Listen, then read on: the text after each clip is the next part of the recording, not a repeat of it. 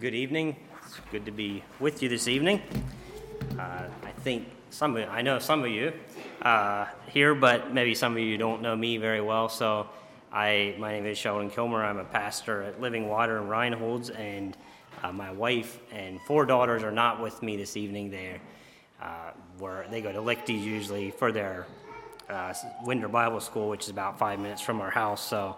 Uh, that's what that's what usually keeps them busy on Wednesday evening. So uh, it's good to be here this evening, and I think the I would like to commend the Winter Bible School Committee for this title. I think it's a very uh, a title that kind of grabs your attention, has kind of a double meaning as it says humility in a selfie world, and you know that's there's different things we could look at. Of course, we all know about a selfie and what that is, but the, the thing of humility is something that is very much missing and, and in lack in our world today. And just to start out, I'd like to read 2 Timothy 3 and 3 verses 1 to 4, 1 to 5.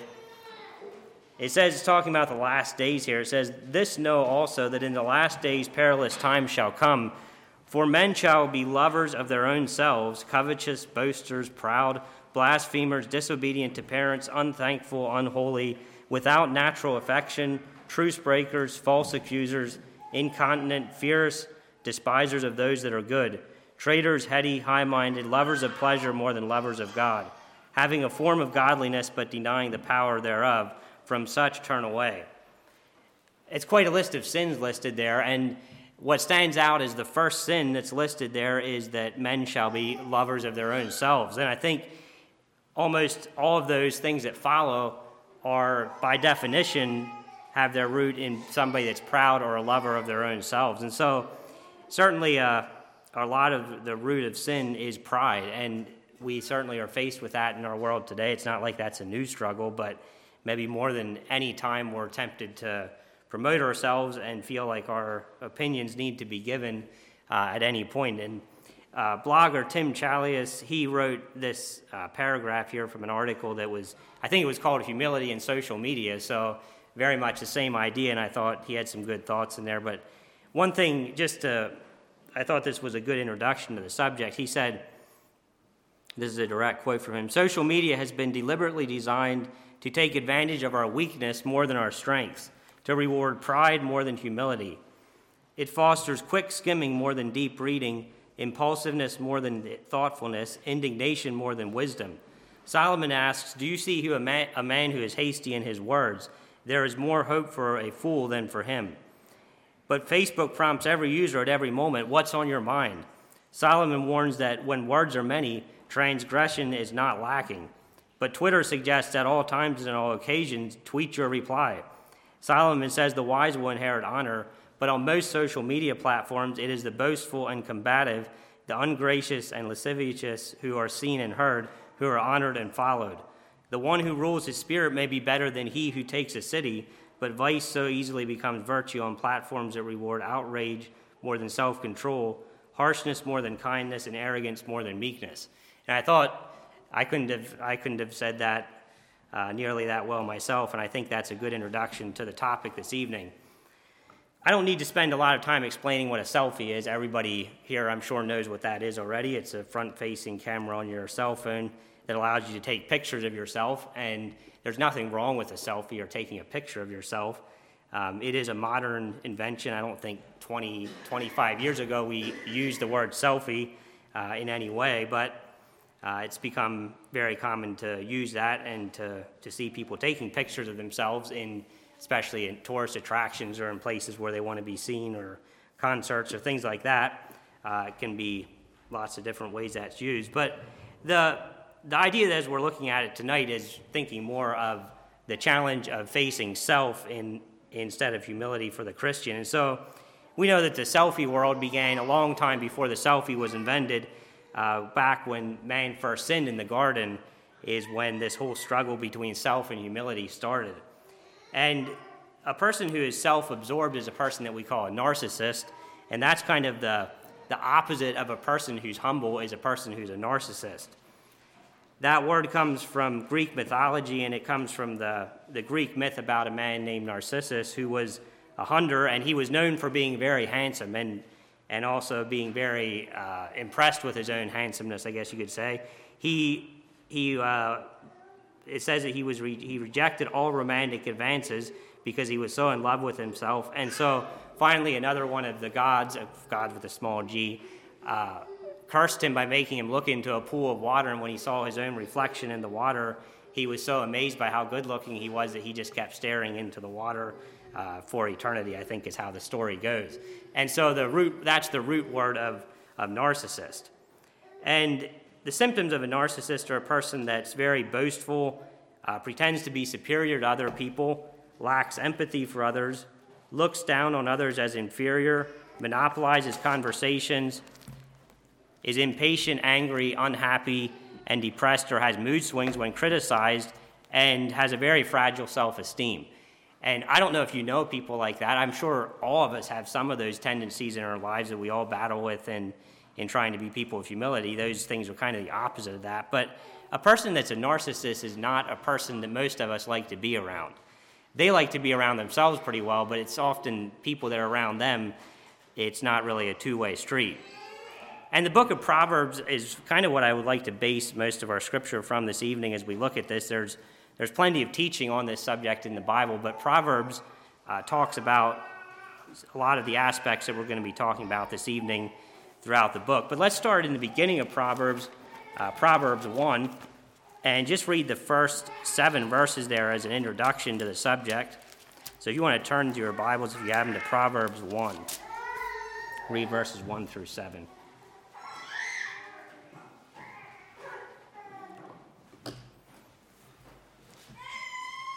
The Proverbs of Solomon, the son of David, king of Israel. To know wisdom and instruction, to perceive the words of understanding, to receive the instruction of wisdom, justice, and judgment and equity, to give subtle, subtlety to the simple, to the young man knowledge and discretion. A wise man will hear and will increase learning, and a man of understanding shall attain unto wise counsels. To understand the proverb and the interpretation, the words of the wise, and their dark sayings the fear of the Lord is the beginning of knowledge, but fools despise wisdom and instruction. And in these verses here, you can see, I think, four points that come out as you look at these verses, and that, re- are kind of a definition of what humility is. And number one, I would say honesty or authenticity is a definition of humility. Number two, it's wisdom to perceive understanding, which is discernment. Number three, it's a teachable spirit, which is somebody that's willing to receive instruction.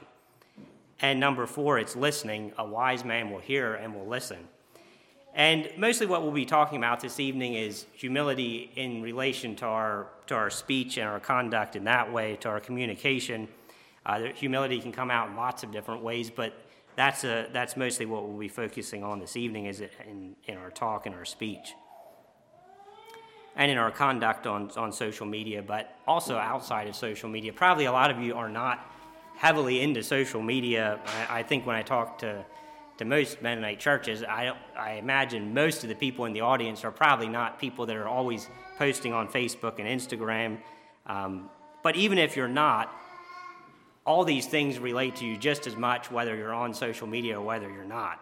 Uh, they're, they're about how we conduct our lives, whether we're on the internet or whether we're in real life. It doesn't really matter. Uh, they're, they're something that affects us all. So I don't want people to, I don't want you to zone out if you're not on social media. Uh, this, this whole subject applies equally whether you're on social media or whether you're not. And we all know that there's not a separate set of rules that on how we live online and how we live our real lives. So if we're if we want to be people of humility and not people that are narcissists, we need to make sure that our whole life is filled with a spirit of humility. And we can't say that humility is a virtue in real life and then go online and act differently or say that, profess that, and talk to people in ways that are, that are arrogant or proud.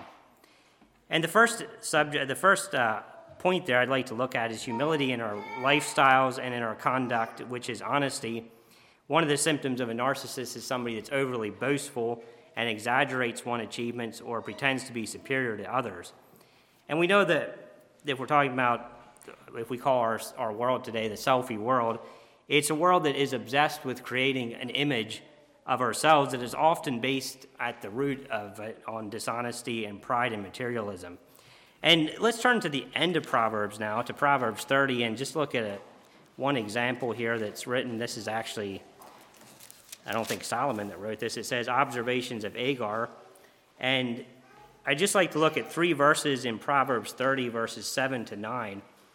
Now, Agur here, he asked God for two things. He, I, I don't know, God didn't say you can have two things, but Agur is asking God for two things. And if you had two things that you could ask God for, I don't know what those two things would be. They'd probably be different for each one of us, depending what areas in our life we're lacking the most.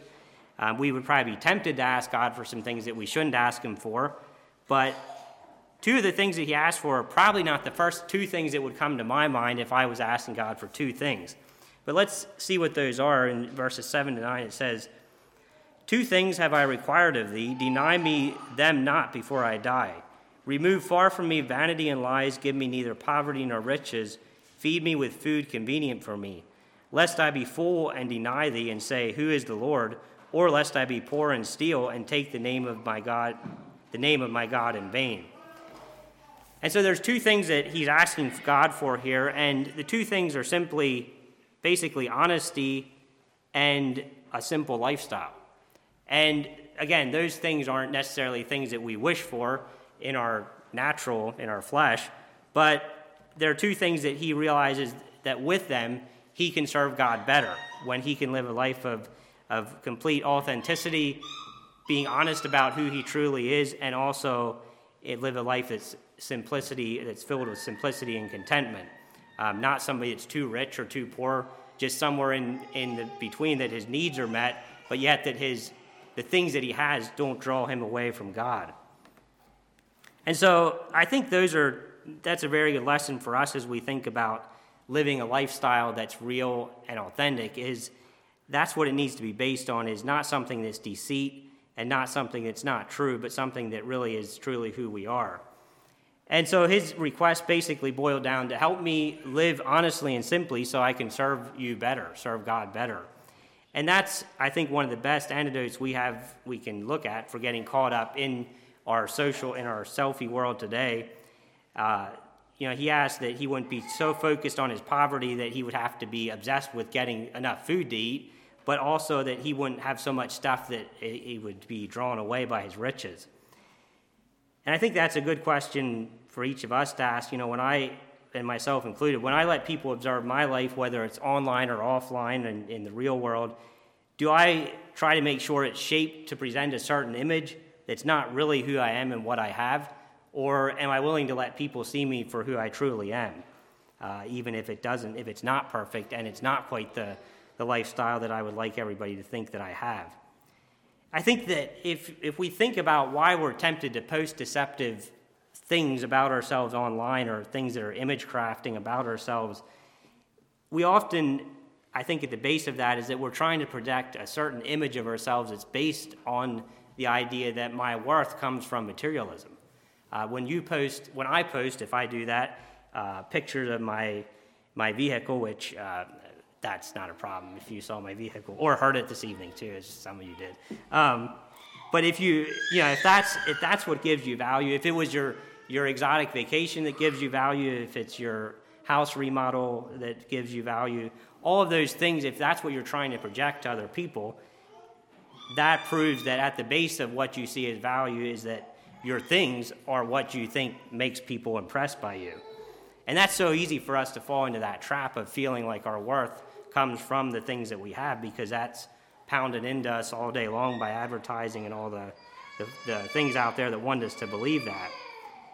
But again, being people that are, that are content and willing to live simple and not have to present those things frees our life up to serve God and helps us to be people that are humble.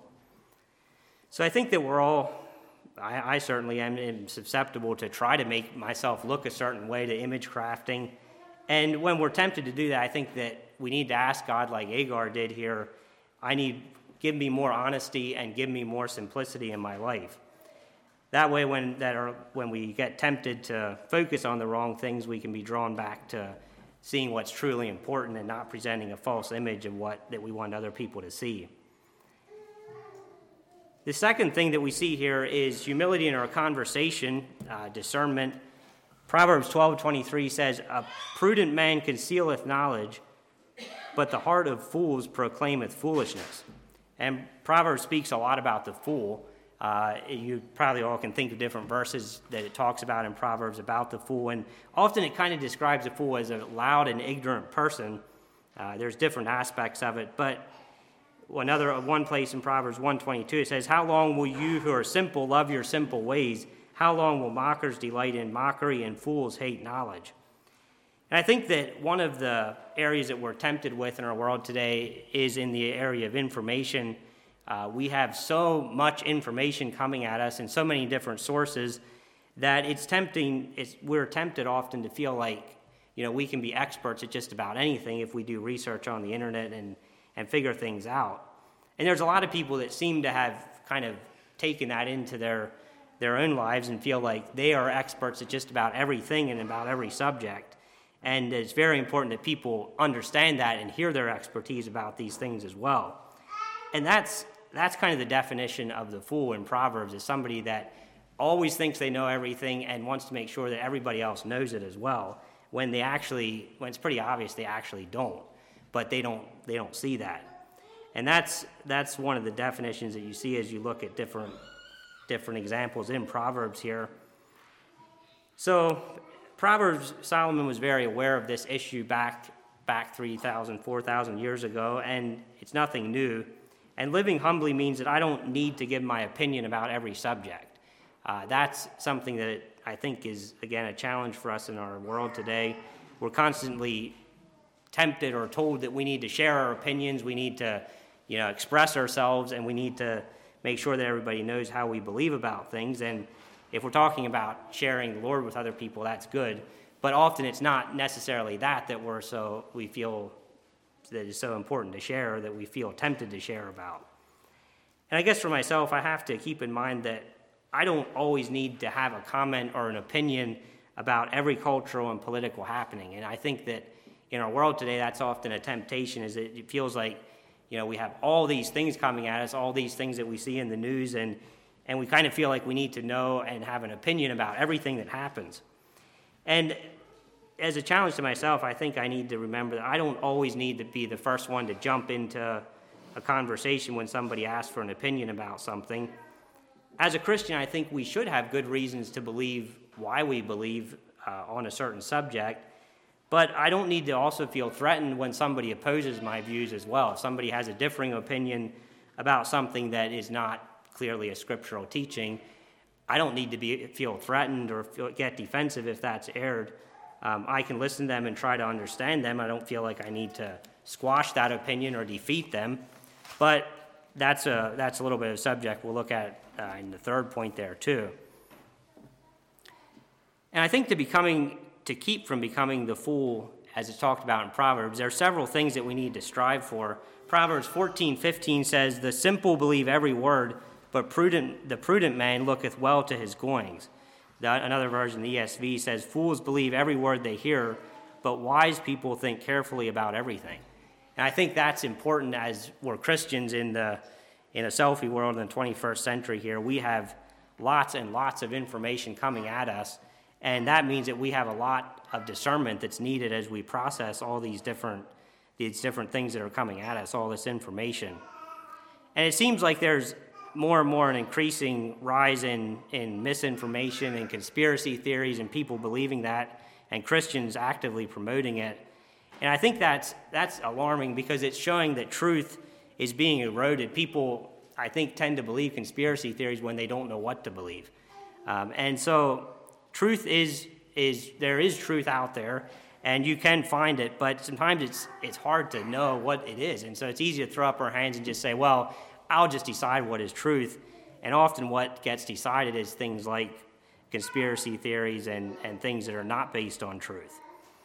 Um, and often the people pushing that are the loudest and the most sensational people. It's conspiracy theories and misinformation and things like that are often very exciting. We kind of they appeal to, our, to, to us because often the truth is more boring than what people make up. And so it's very tempting to believe those things. But there's a few things as we think about perception, maybe some challenges to our perception as Christians that we should be aware of. And one of those things is confirmation bias.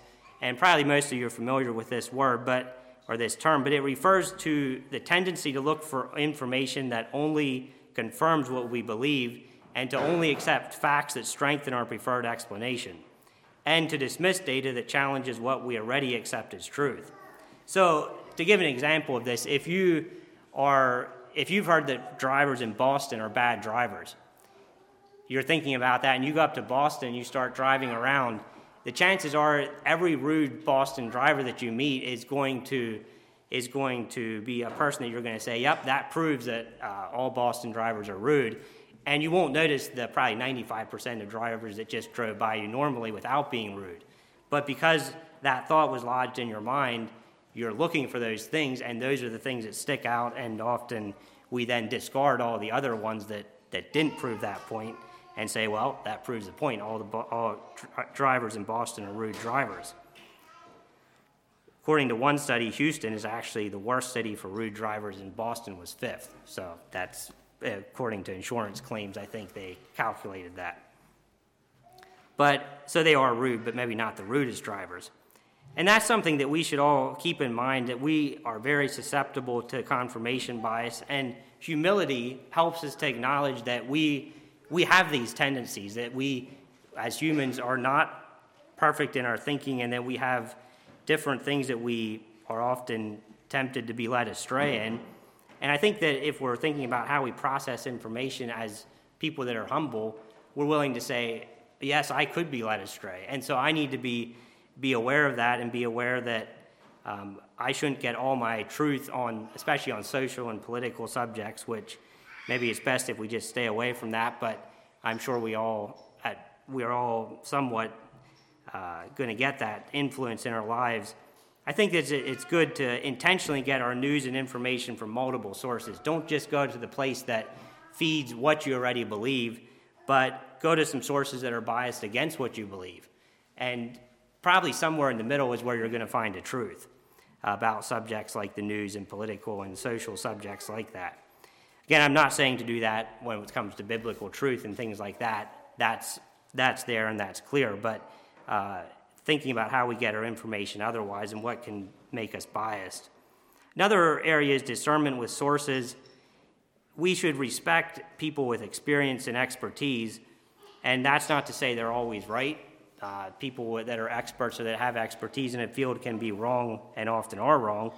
But I think that if you can relate in your own life to doing research on a subject on the internet versus talking to somebody who is in a certain field, uh, for instance, if I am trying to fix my dishwasher, I, I, know there's a problem, it doesn't do something right, and so I start to fix it. So I go online and go on YouTube and uh, put in the problem that I'm having, and soon I find a hundred different people saying how I can fix this problem uh, multiple ways. I can also go to a person that's an appliance repair person and ask, say, this is my problem, what should I do? And they'll often just say, oh, you need to do this and this and this. And, oh, did you think about this too? And it was all stuff I hadn't even thought about, even though I had done research on the internet. Uh, online research is no match for people that are experienced in their field and that know what they're doing. But it's very easy to feel like if I did my research on the internet, then I know more than other people about this. Uh, that's that we're tempted to do that, and I think that's often our pride coming through in that way that we, we kind of want to be the, the source of information and we want to believe that what we believe is correct. So, if we're going to sort, properly discern and sort through all the information that's coming at us, um, humility is very essential as we do that.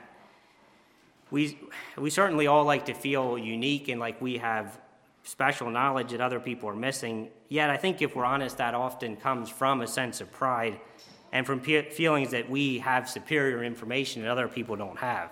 I think that's one of the appeals of conspiracy theories um, is that it's you know information that other people don't possess.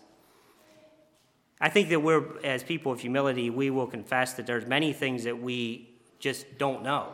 We can't know for absolute certainty, and we have enough humility to listen to what other people that know about the subject have to say about it. one quote, I forget which book it was I read this in, but he said, America has become a nation of self proclaimed sages. Anyone with access to Google or even information received from a trustworthy friend feels confident challenging the experts. And professors and teachers talk about students that uh, feel very free to challenge them, even though they've been studied on a subject for many, many years. Uh, their students come into the classroom and feel like it's wrong for the teacher to challenge them, even when they've when they're saying something that's completely wrong. Uh, there's different examples of that, but I won't I won't get into that. But just another symptom of that that same problem. But I think that as Christians, we should be people that stand out as different from the loud opinions of people with shallow knowledge about things. We should be people that insist on truth, um, not just the most exciting version of what we want to believe. And I think that that's, that is a temptation for us, um, is that often false narratives fit into what we already want to believe. And so they're very tempting for us to say, well, that's the truth because actually that's just what I want to hear. When the truth is often not as exciting, but it's still the truth. Charles Spurgeon said, Discernment is not knowing the difference between right and wrong, it is knowing the difference between right and almost right. And I think that's a good quote that things that are black and white are black and white. It's the things that are white and almost and just a little bit gray is where it starts to require a lot of discernment and, and godly wisdom to figure those things out. Part of discernment is also knowing when to speak up and when to be quiet. On social media, you know, we're constantly tempted to share our opinion, and there's a there's an agenda behind that. Uh, social media wants to get get more people on their site because in the end it makes more money for them. And but if our sharing on a subject that's political or social especially doesn't point to kingdom of God principles, then it's probably best that we are just quiet about it. Um, when I see Mennonites talking about things like supporting Second Amendment rights while they say they're non resistant, I think it'd be better if we were just quiet. Um, when we say we love our neighbors as ourselves, then we post racist and anti immigration things online. I think it's better if we would just be quiet about that. You know, what we post on social media should not point out how good our own opinion on something is, but it should point people to the source of true wisdom, and that's found right here in the Bible. And so, a question I think I need to ask myself too is when I talk to people, when I post online, Am I demonstrating earthly wisdom or pointing people to wisdom that's from above?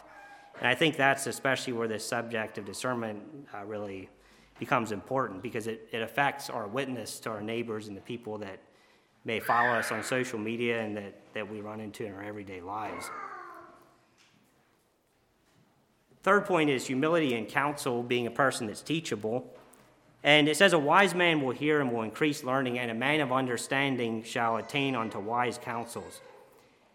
I think today we're tempted to get less of other people's opinions in our churches and communities because we can so easily get information on the internet. Um, why talk to somebody in my church about something when I can just, in a, in a couple seconds, be online and find all the information I want to about a subject? And again, that's, that is really handy. I, I don't want to downplay that. That's nice to be able to do that. But it can kind of give us the feeling that we don't really need other people, that we can get our information and uh, I, don't, I don't need to rely on people. But I think that means that more than ever, the local church is so important for us as Christians. Um, Romans 12:3, we all know that those verses, but it says, "For I say, through the grace given unto me, to every man that is among you, not to think of himself more highly than he ought to think, but to think soberly, according as God hath dealt to every man the measure of faith. For as we have many members in one body, and all members have not the same office, so we, being many, are one body in Christ, and every one members one of another. I think those verses so clearly point to the to the importance of believers working together to sort out truth. That as we as we come together and we discuss things and we sharpen each other, uh, we become much more discerning and we become, if we're willing to be somebody that's teachable, we're willing to hear those other opinions and it gives us a much more rounded viewpoint on things and points us to truth in a much better way than if we just are finding information and doing things on our own.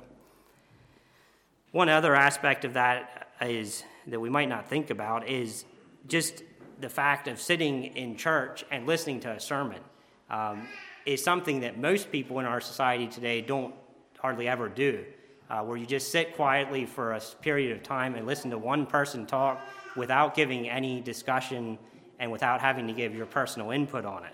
Now, I'm not downplaying, I don't want to downplay personal input. There's discussion is important, but just the, the discipline of sitting together in quietness and listening to one person is good for us, I think, in our selfie world today.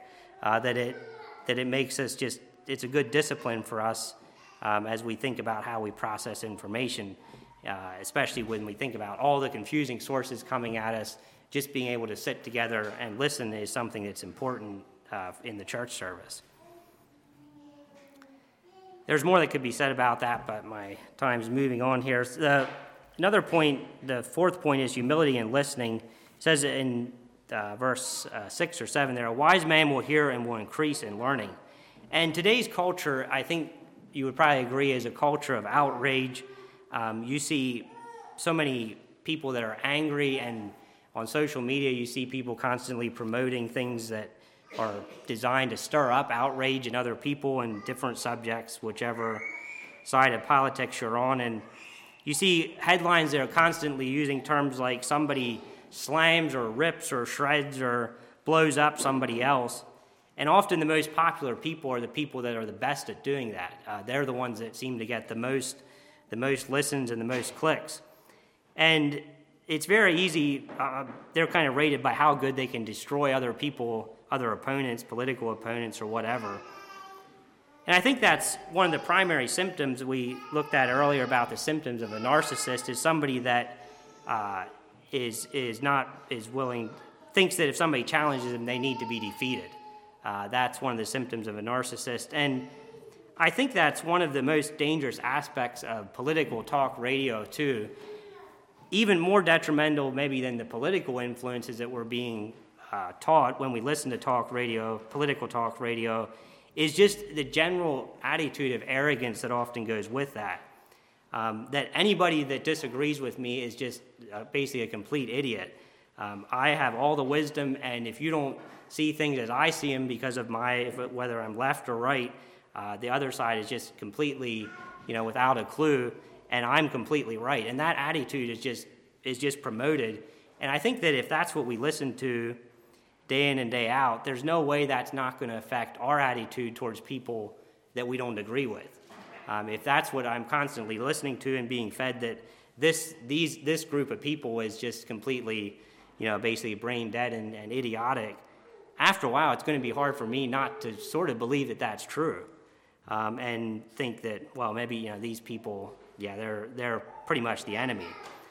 And I think that humility is just the very opposite of that. Uh, somebody that's humble is somebody that's willing to um, practice forbearance, uh, which is the biblical word that I think is maybe best describes this, this whole term of listening. It's not a word that we use a lot anymore, but it has the idea of enduring with other people or bearing, bearing their weight out, as our own out of love is another term for that. There's a lot of verses that talk about that, but uh, Paul in Romans 15 says we have an obligation to bear with the failings of the weak. Um, that, again, is the idea of forbearance. In 2 Samuel 16 9 to 13, we have the story of how David, um, there was a man that was walking alongside the road as him and his, as his troops were walking along the road, and he was throwing stones at him and cursing him, cursing David. And finally, one of the soldiers basically said, David, let me go up and cut his head off uh, and so that he'll be quiet, and which would have effectively silenced him, I guess. But um, David said, "No, don't don't do that." He said, "What if what he's what if that criticism is coming from God? Um, let him let him say what he has to say, even though it was it says that he was walking." Uh, in the, the text here, I think it says that he was he walked along and was cursing and throwing stones and dust at him. And so, again, I don't know how you would feel about that if you had a person that was walking uh, on a hill on top beside you throwing dirt and stones down at you and cursing you. It would be pretty hard not to, to just let that go and say, well, maybe, maybe what he's saying is something I should be learning from. But David did that, and I think that was a, a certainly an example of humility in David's life. David wasn't perfect, but in a lot of ways, um, he did he did uh, he was a man after God's own heart, and I think that was one of the ways that he was like that. There's there's certainly more that could be said about this subject as well, but I think I'll just move along here. And there was uh, one example that I thought about sharing here, but the example of Dan Cathy, maybe I'll just quickly summarize that. In one of the books I read, he was talking about how he, uh, Dan Cathy is the CEO of Chick fil A. And there was a gay group that was, that was really protesting against Chick fil A because they, Dan Cathy believes in a, a man and woman uh, marriage, uh, one man and one woman. And so they were, they were insisting that he was anti gay and having protests and things against Chick fil A. And finally he said, well, he wasn't sure what to do. And so finally he said, what he's going to do is he's going to call this guy up and ask if they can meet and talk, um, rather than maybe just throw his own counter protest or something. And they did that, and they had a hour long, couple hour long conversation, and both said their viewpoints, and neither of them changed their mind, but they met a couple more times, talked about their differences, and eventually the the protest group dropped their their activism against them, and uh, they were able to actually, I think, uh, if, if I reading right here, the oh yeah, it says he eventually invited Windmeyer, which was the the gay person on the campus. Pride was the group. He invited him to be his personal guest at the Chick Fil A Bowl on New Year's Eve 2012, and so they sat together at that, and both of them received criticism for that from both their sides. But it, it was a good example of people that were willing to listen to each other. Neither of them changed their mind necessarily, but they both came to a much better conclusion by just stopping and listening to each other and, and being willing to do that. And that took some humility for Dan Cathy as the CEO to reach out first. And I think that's our that's an example too for us as Christians is we should be the ones that reach out first in those situations where there's where there's people that disagree with us. Uh, and that's not easy to do. Again, humility is, is key in those, th- in those times. Some things that can hinder us when disagreeing, and I got these from a, a Viewpoints article that just came out from a group that has been publishing some pretty good articles and I think they're mostly geared towards pastors, but they're certainly available for anybody to read. Uh, it's a group of Mennonite men that have wrote that, but they came out with one recently. Maybe some of you read it about talking with each other, um, how we talk to each other as Christians when we disagree. And they mentioned some things that hinder us when disagreeing. One of the first things they mentioned is sarcasm, which is uh, something that is basically a type of scorn or a type of contempt. Um, the root of sarcasm is scorn and contentment, and the root of scorn and contentment is pride, is the feeling like we know better than the other side, and so we often use sarcasm to downplay or ridicule the other side in a, in a subject. And that's, that's one of the things that really can hinder us when, when, we're, trying, when we're trying to appeal to, pe- to people that may have differing opinions than us.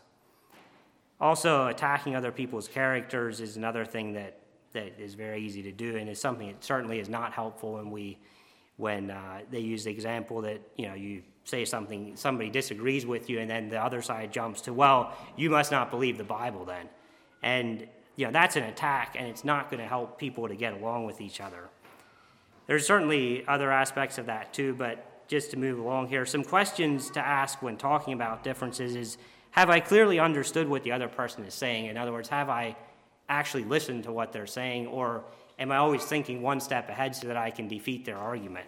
Uh, that's very easy to do, and not to truly listen to what they're actually saying. Another thing is, another question we can ask is, are we both right? Especially when we're two Christians are disagreeing on something, maybe we're both right about it. Uh, maybe there's two sides to this truth, and we don't both have to be, there doesn't have to be one side that's right and one side that's wrong. Now, the culture of outrage hates that idea because they they always like to act like there's one side that's right and one side that's wrong, and uh, that's often how they how they get people fired up about stuff. But as Christians, we we can realize that sometimes there's there's different angles to look at them, and both of them can be right. Uh, they don't have to always be one or the other. Another thing is, does it even matter? Uh, when we're disagreeing with that, about something, is it worth losing a relationship or a friend over, or is it something that, as a person of humility, I can just say, you know what, I'm willing to just lose this argument and step back and keep somebody as a friend or win them for Christ versus winning the argument? Uh, and again, that takes humility, but often it's much better for us in the end. In the end, it's really about how can I best glorify Jesus. And, you know, as followers of God, as followers of Jesus, we, we certainly want to care about the positions that we believe in. We want to have, you know, roots that, and a foundation for what we believe. But the question is not so much who is right, but what does Jesus want us to do? And I think that's that's the choice for us that's important as we think about this. It's not about winning the argument. Um, that's what we're tempted to do from our pride.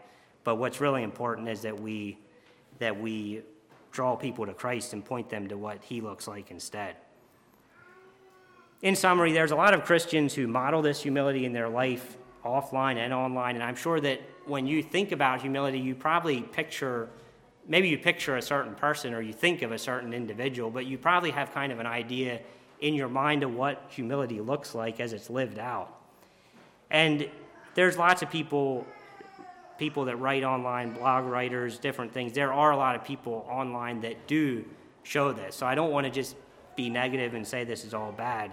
Uh, we can see a lot of good examples of that. And one quote that I thought was really good, it said, uh, you know, first of all, talking about don't excuse yourself if you don't use social media, but the quote was if we want to be humble through social media, we need to be humble before social media. And that, that's the idea of if we're Christians that live a life of humility in our everyday lives, that will come through in every aspect of our lives, including social media. So, the questions in closing here Am I a person who exhibits the characteristics of humility in a selfie world? Am I living honesty out in both my life offline and online? Am I authentic and am I a person that lives simply? Am I practicing wisdom and discernment in the way that I process information? Am I a person that's teachable, um, that can hear other opinions and learn from them rather than needing to voice my own opinion? And am I ready to listen rather than to be the first one to speak? And I think if, if we can answer those affirmatively, we will certainly stand out as powerful witnesses in our selfie world. So this time I'll close and uh, why don't we just bow our heads for a word of prayer here? Dear God, we come before you this evening and we are thankful for your many blessings to us. We just pray that you would be with us as we think about the challenges of humility in a world that is filled with self and pride. And we just ask that you would help us to live out people that are humble and that follow you and that point other people to you in the way that we live. We ask that your Spirit would be with us and that you would guide us as we live this out in our lives. We ask these things in Jesus' name. Amen.